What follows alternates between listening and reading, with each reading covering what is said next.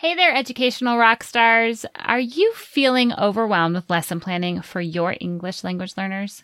Well, I've got some exciting news for you. Introducing our upcoming free webinar, Simplify Your Approach Three Time Saving Routines for ELL Success. Join me for a power packed 45 minutes that's set to revolutionize your teaching strategy. In this webinar, we'll dive into three practical, easy to implement routines that will not only enhance your ELL teaching methods, but also save you hours of planning time. Yes, hours. So, whether you're a seasoned pro or just starting out, these insights are tailored to help everyone make the most of their teaching time. Plus, you'll leave this webinar ready to implement these routines the next day. So, mark your calendars for our two upcoming dates. I don't want you to miss this opportunity to transform your ELL lesson planning. To reserve your spot, simply sign up at www.equippingells.com slash routines. Trust me, your future self will thank you for it. I'll see you at the webinar. Teaching ELL students is a privilege and a joy. Is it easy? No way. But with the right support, you can feel empowered to tackle each day with ease and confidence. I'm your host, Beth Vaucher, founder of Inspiring Young Learners. With over 10 years of teaching both nationally and internationally, I know what it takes to ensure that your ELL students have what they need to thrive today, tomorrow, and for life. I'm on a mission to empower you to equip your English language learners. Welcome to Equipping ELLs. Let's get to today's episode.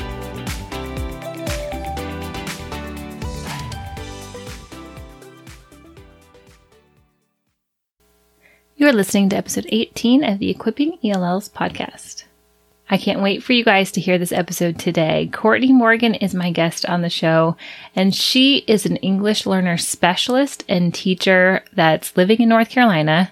She has incredible experience to share with us, and we really focus today's episode on breaking down how to write those pesky language objectives. And I think by the end, you're going to see through the way that she clearly helps us understand how to do it. You're going to come away feeling empowered to do that and ready to tackle those language objectives for any content lesson you're teaching.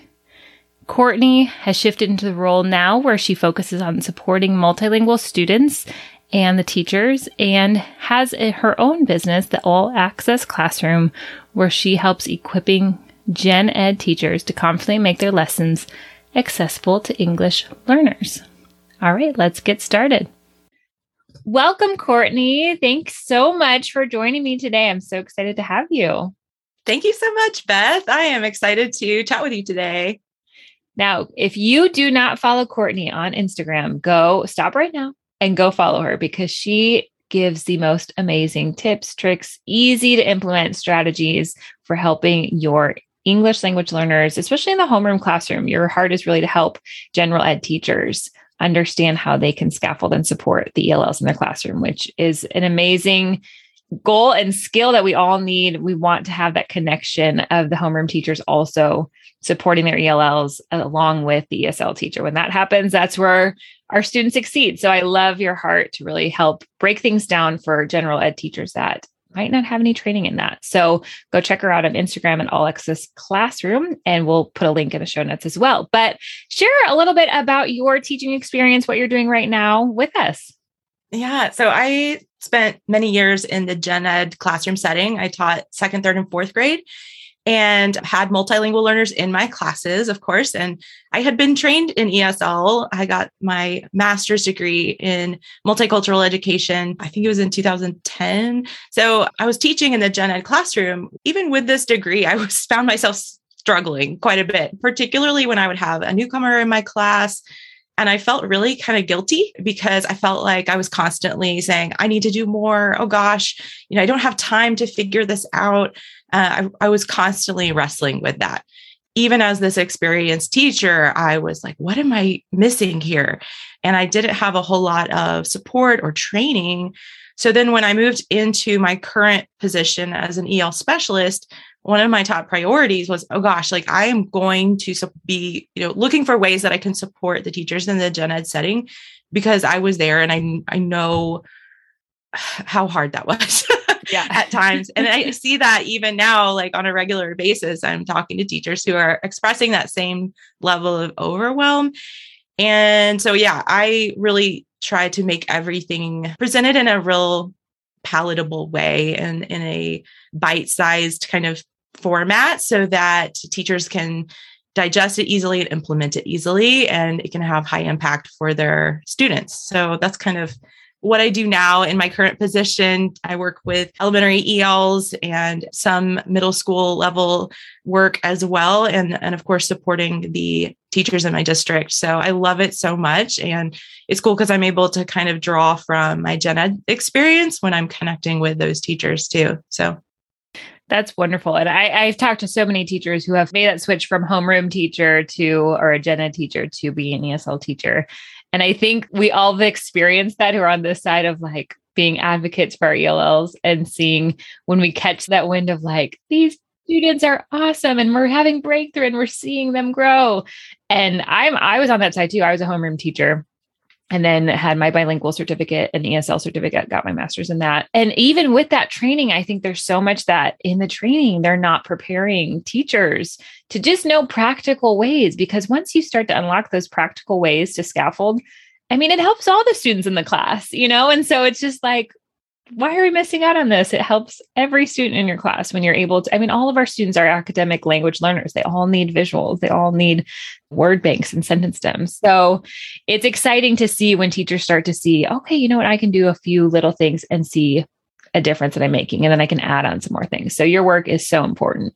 Thank you. Yeah, it's it's good. There's some really key practices that can be just routines. I think that can that are very doable, like you said. So yeah, Exactly. All right. Well, today we're going to really focus on language objectives because I know many teachers, myself included, when the administration would say, Where are your language objectives? I'd say, ah, please don't say that word again. It would just feel like, I don't want to do that. It's, it's too much work.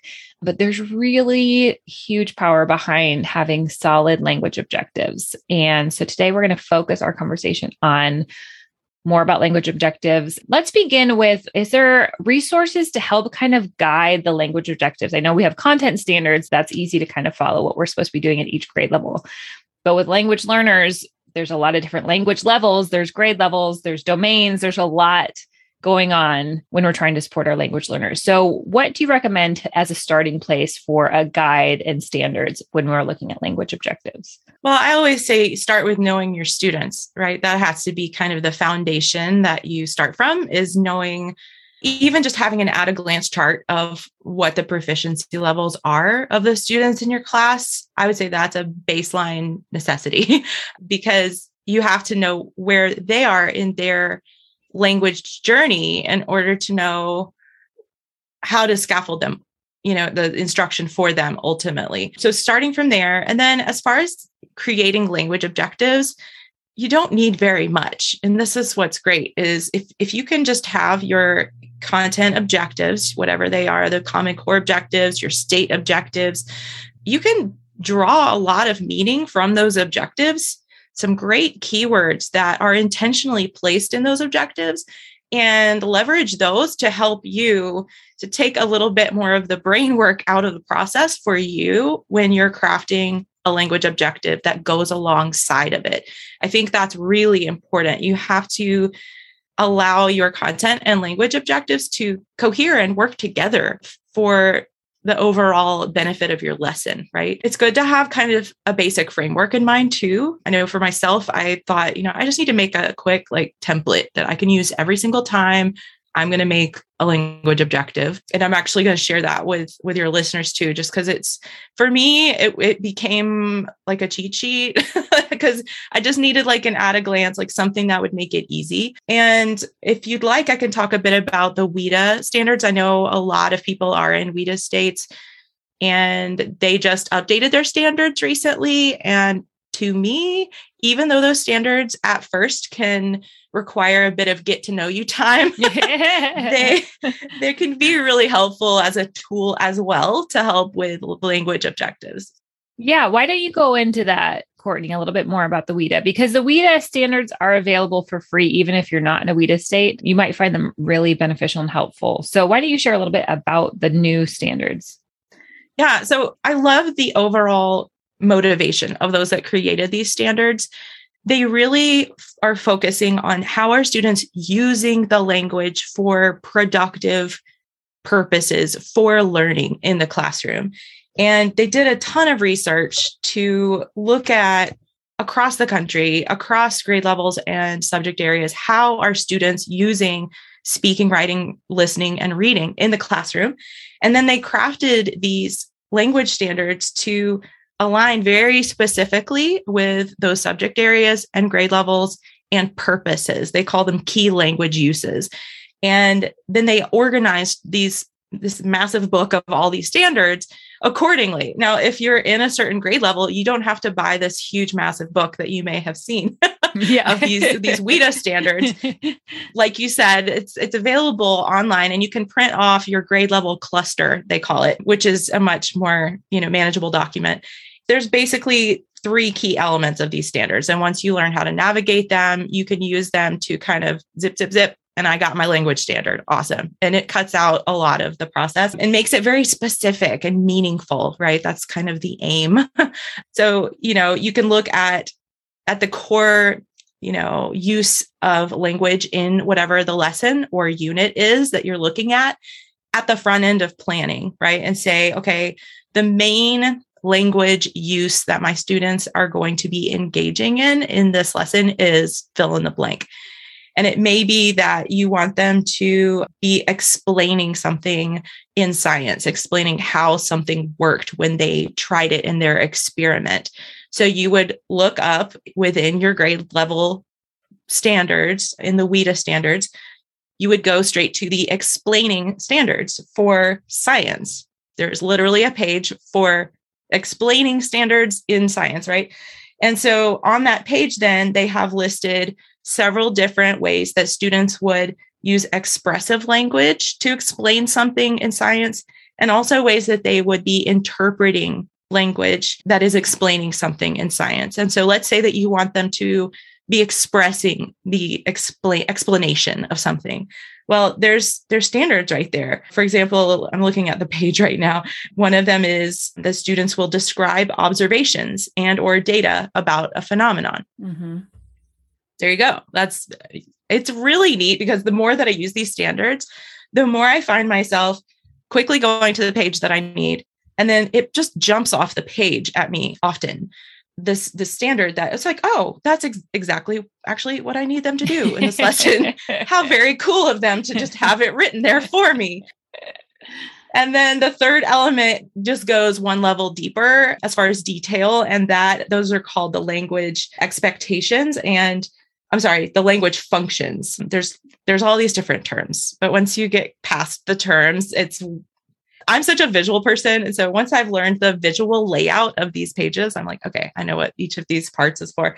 But the language functions just take it one level deeper. So it's things like they're going to uh, use pictures, diagrams, and graphs to add information or illustrate content. So it just takes it a little deeper in terms of adding more detail to that language standard. So again, I think once you get to know the standards and how they function, learn how to navigate them, these can be a huge help in writing language objectives.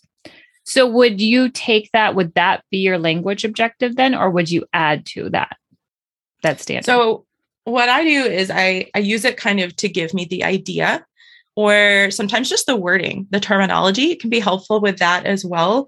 And often I look at the standards and they give me an idea of what the language objective should be. But then I always want to take it that next level further and say, okay, here's the language objective, meaning here's the goal, here's what I'm looking for, here's the outcome as far as language is concerned in my lesson. But given what I know about my students and their proficiency levels, are there some scaffolds and supports that I need to offer them so that they can achieve that language objective? And that's that's where really our, you know, EL understanding of, of what supports are needed comes into play. Absolutely. And I think you hit that on the head where if you're just downloading these standards or whatever standards people are working with and you're just looking through them, they get very overwhelming pages and pages of expectations. And you're thinking of your students like, I don't know if they can do that. But I like how you start with you have your focus in mind, you have your lesson already ready, and now you're going into the standards to pull out what connects with that. And I think that makes it more doable, more manageable, and it's more helpful.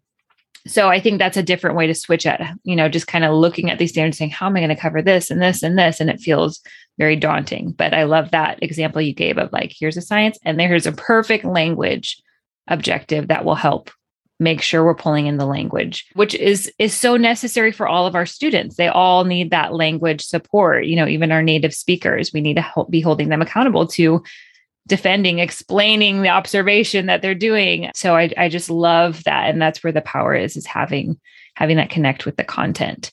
So let's talk about how to write language objectives. You got to into that a little bit but it is very formulaic. And i think that's where you find the freedom and see the power in it when you start to use a formula and realize, oh, okay, here's common verbs that I can use, or here's here's the scaffold that I'm going to attach with this. So I have I already have an idea of here's exactly what we're hitting on in this lesson, and here's how I'm going to do that. Yeah. So again, you start with your content objective. And then I like to say, get your performance task or your assessment in mind. This is just good practice anyway for any teacher is to know what the objective is, know what that end goal, what do you want students to essentially produce or demonstrate so that you know that they've mastered that standard. So you know that what you're teaching is working, right? so when you have that, whatever that assessment task is, or it may just be a, a process activity kind of thing happening because you're in the middle of a unit and you just want students to engage in a certain way so that they can process what they're learning further. Once you have that in mind, as we say sometimes, put on your language lens and take a look at where is the language that's kind of embedded in that activity. What language is going to be required in order for students to be successful at that? And it may just be reading. It may just be a, a, reading task. It may be that they're speaking because they're in collaborative groups and they're going to need to explain something. Maybe it's a presentation. Each activity that we create and implement in our classrooms is going to demand some level of one of those language modalities being used or utilized. And I say, especially when you're just getting started with language objectives, just start by identifying one, whichever one rises to the surface as the most prominent, because as you know, often there's many different language modalities yes. being used in a single lesson. Yes. In fact, that's our alone. yeah.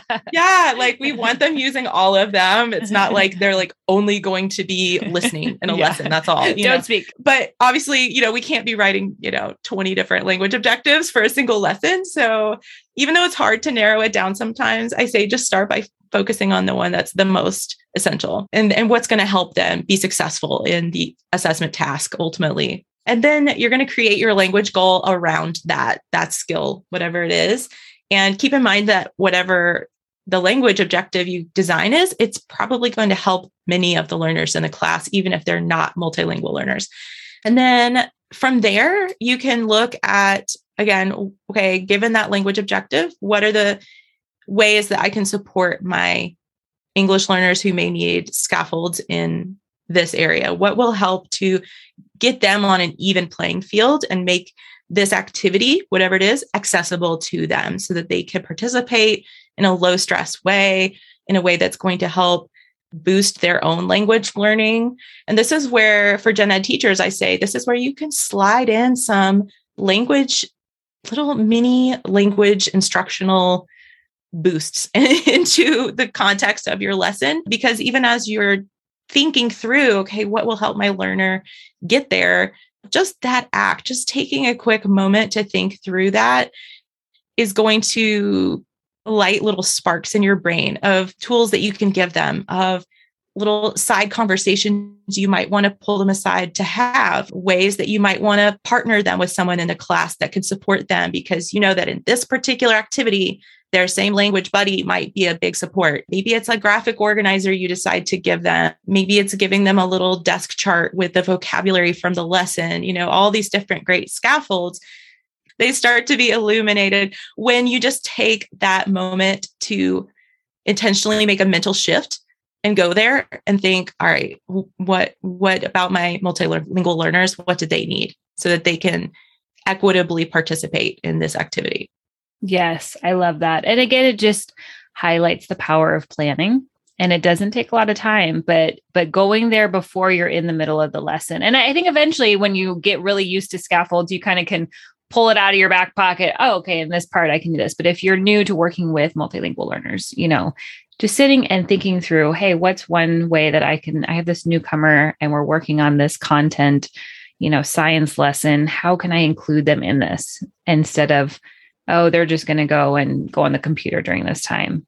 They can be a part of that lesson and they can they can learn from that. And so finding ways to help unlock the language for them to be able to participate, that's where their confidence grows. So let's talk about that for a second because I've had some teachers ask me, let's go back to that example of you know they had to explain the observations you know during a science maybe a science experiment or something like that how would you take that same language objective? Would you write different objectives for every language level? Let's say you have one newcomer three beginners and then you know a handful of intermediate students in your gen ed class.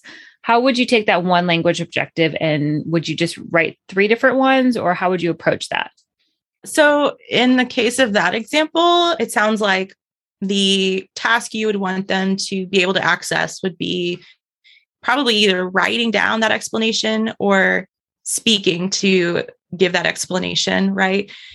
And so your your language objective would probably use those kind of terms like explain this. I, I can explain how the surface of the ramp impacted the speed of the car. You know i've seen a lot of those type of experiments with with speed and and force and motion. So i would you know have that baseline language objective and then from there you can differentiate the way that you scaffold for your learners and it may just be that you have one basic scaffold and then you just tweak it a bit to accommodate different levels so in this case you might say my scaffold is going to be sentence frames that I give the students. And you can do this same exact thing, whether you're having them write it or speak it. You would offer them sentence frames like when the car went down the ramp with blank, the speed blank, you know, meaning increased or decreased. And, you know, you could give more or less support within that sentence frame depending on the level of proficiency of your learners. So they may need a whole lot of support, maybe just filling in the blank with a, a, word bank on the side, even maybe some visual supports even included if they're a newcomer, versus at the high end of a student who's and more advanced needs less support, taking away the word bank and the images, maybe providing even less text within that sentence frame and uh, you know expecting them to put in a bit more of the language themselves because they're ready for it. It's all about taking students, meeting them where they are, and helping them move forward so that what they're doing is still challenging. We don't want to allow the scaffolding to become something that prevents cognitive growth, linguistic growth, obviously. but again, that's why at the beginning I said how important it is to know our learners because as we're observing them over time and getting a read on what they're ready for and what they're not, that helps us to craft those differentiated scaffolds. Yes, I love that example. I mean, that was, I think that's so helpful too to remind like it's not doing more work writing all these different language objectives. You can take that same language objective and just find different ways to scaffold it. And being aware, like you're saying, I think sometimes we fall into the trap of over scaffolding and we're really limiting that cognitive ability of our students and they feel that they sense that and we don't want that to happen they they love when they rise to a challenge they feel proud of themselves they feel confident and that's what we want to give them so it, it's having that keen awareness of where our students are at and when they're ready to maybe feel that frustration point but you know they're going to break through, you know, and providing what they need at the different levels. It's it's hard, but it's it's just a lot of observation and and trying new things out. But that was a yeah. great example.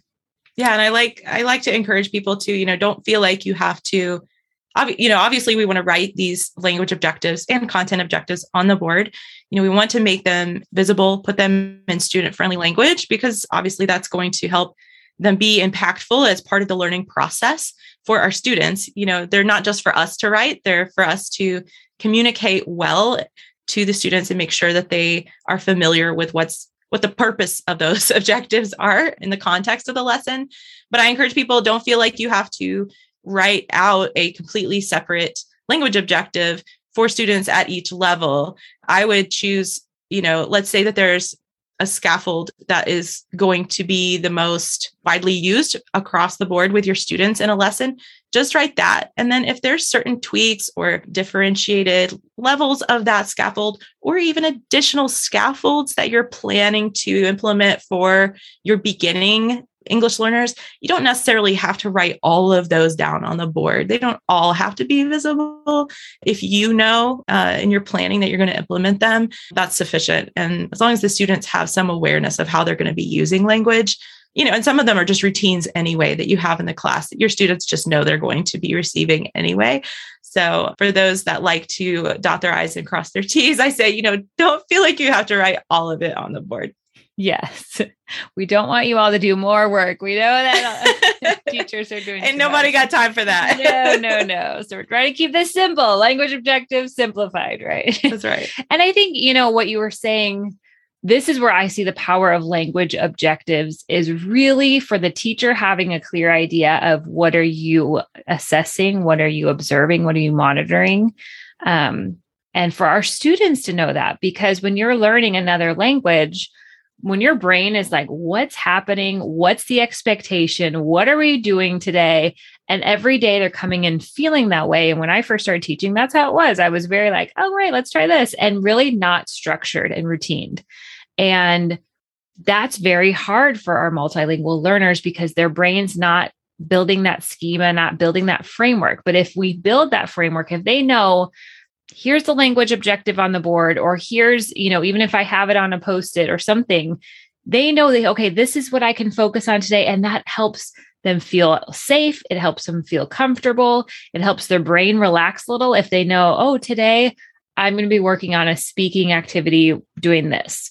Then they don't feel overwhelmed with what's going to happen. And then as teachers we don't also place that on them of like oh well let's assess their writing today, but we didn't even really tell them we were working on writing. So we're not really being fair. Or we take a work that they've done and say, okay, let's assess the reading on this. Well, if we're not prepping them and giving them and building that in them, then it's not really a fair assessment of what they're working on, you know? So I think just really narrowing it down and and being clear today this is what we're working on for language and content helps them have such an easier place of learning because they feel safe and they feel very confident. Okay, I can and as you do that, you know, throughout the year, they they really love that routine and that structure. Yes, I love that. That's so important to remember for all of our students, especially in these times when their little minds are hit with so much chaos and and things that are unpredictable and difficult to process, it's it's definitely I think it helps provide some stability and calm for them when we can have that kind of structured environment. It's so good. Yes, that is so true.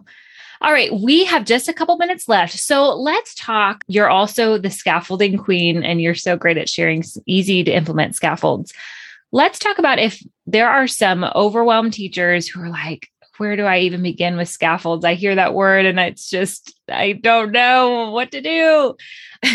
what would you recommend are, you know, two to three scaffolds that are just great go to scaffolds to have in place to start with as they begin to differentiate and um, modify instruction for their English language learners? Yeah, there's lots that don't require any prep, which is nice.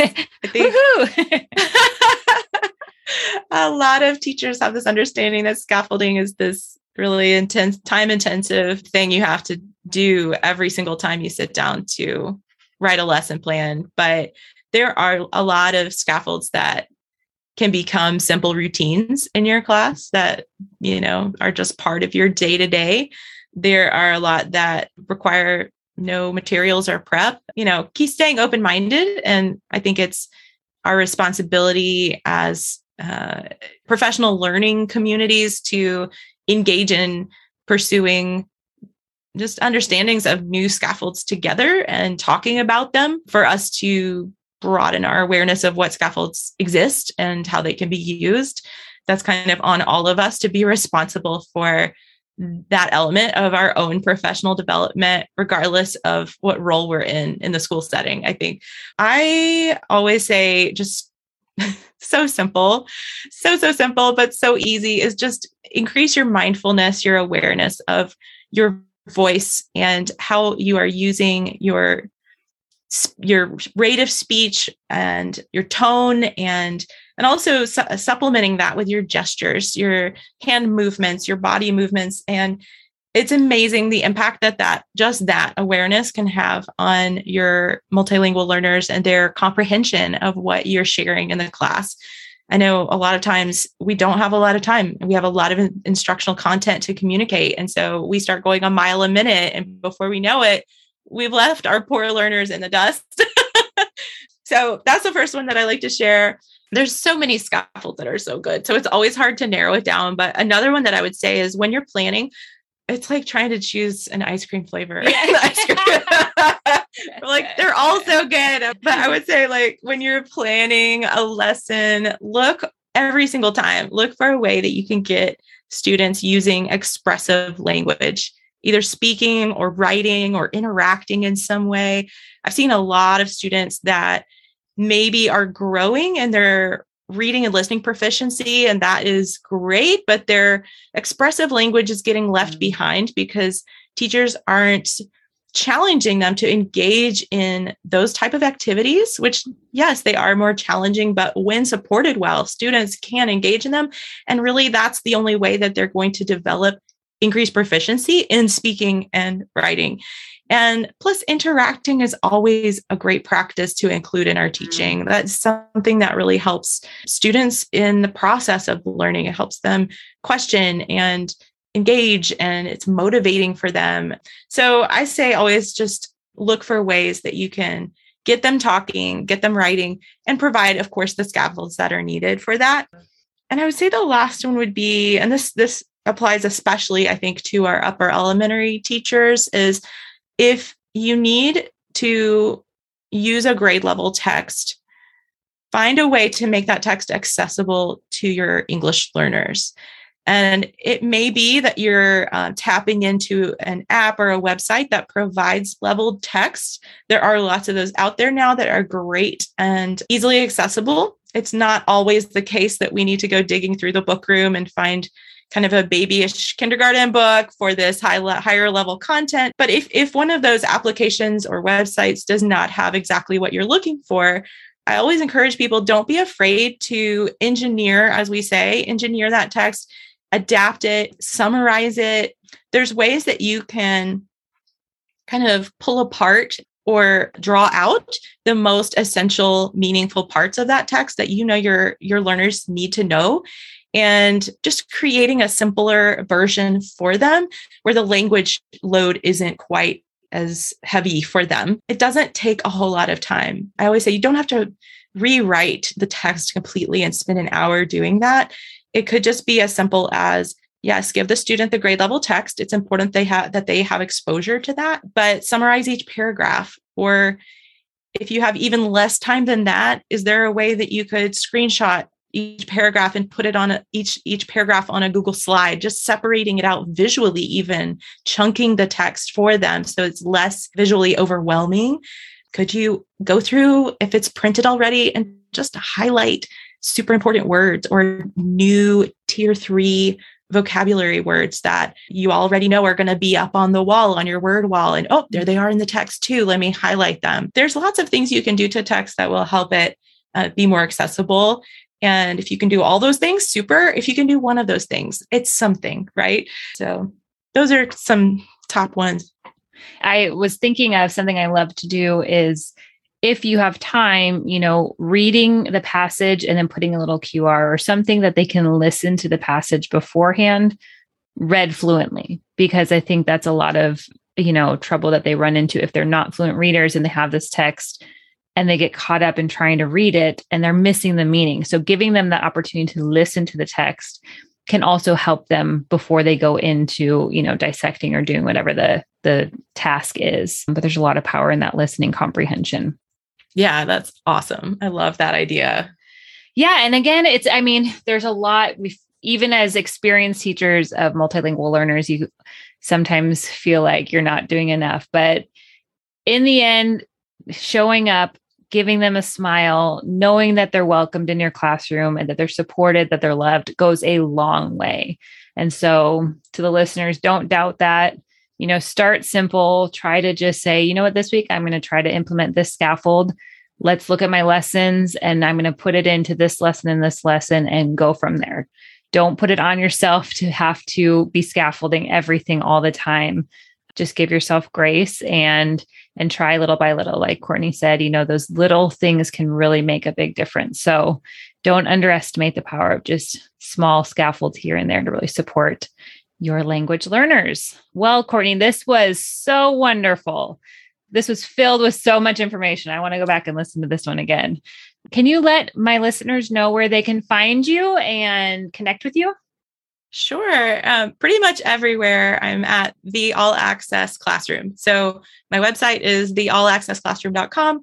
I'm also on Facebook and Instagram at the All Access Classroom. And yeah, that's where I hang out. Awesome. and I think you said you'll share that language objective template with us as yes. well, correct? Okay. So yeah. we'll have that in the show notes. So make sure to grab that to get started on having that framework because it's really helpful once you start to see the framework and how it works. I think you all will be really blessed by that. So, all right. Thanks so much, Courtney. You're the best, Beth. Thank you so much. all right. Bye. Thank you for joining me in today's episode. All links and resources mentioned can be found in the show notes. If you're looking for even more support and done for you resources created specifically for the needs of ELLs, head to inspiringyounglearners.com. I'll catch you here next week. Until then, take that next step to keep equipping your ELLs.